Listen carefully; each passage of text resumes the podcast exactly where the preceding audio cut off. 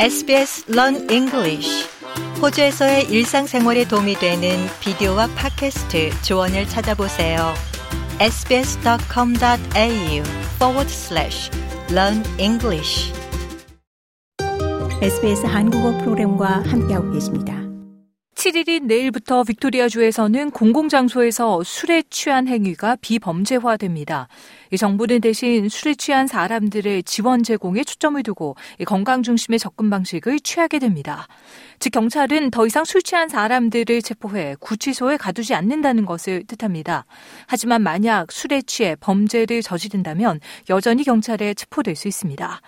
술 취한 사람들은 이제 정신을 차리고 회복할 수 있는 회복센터, 소버링업 센터와 같은 안전한 공간으로 갈 수 있는 교통수단을 지원받게 됩니다.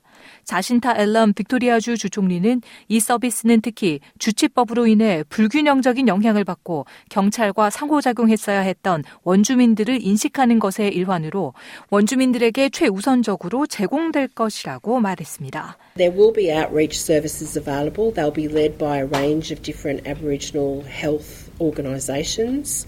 Uh, and there will be um, 앨런 주 총리는 파견 서비스가 이용 가능할 텐데 이 다양한 원주민 보건 기구가 이를 이끌 것이라며 가족들과 다시 만나도록 하거나 안전하게 집에 가게 하거나 만약 집에 안전하게 갈 수 없다면 빅토리아 주 전역에 마련될 안전한 공간에 갈 수 있다라고 설명했습니다.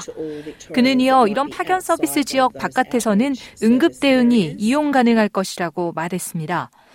만취의 비범죄화로 빅토리아 주는 술에 취한 사람들에 대해 퀸즐랜드주와 같은 접근법을 취하게 됐습니다.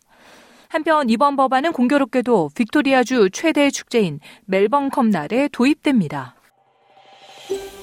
더 많은 이야기가 궁금하신가요? Apple Podcast, Google Podcast, Spotify 또는 여러분의 포드캐스트를 통해 만나보세요.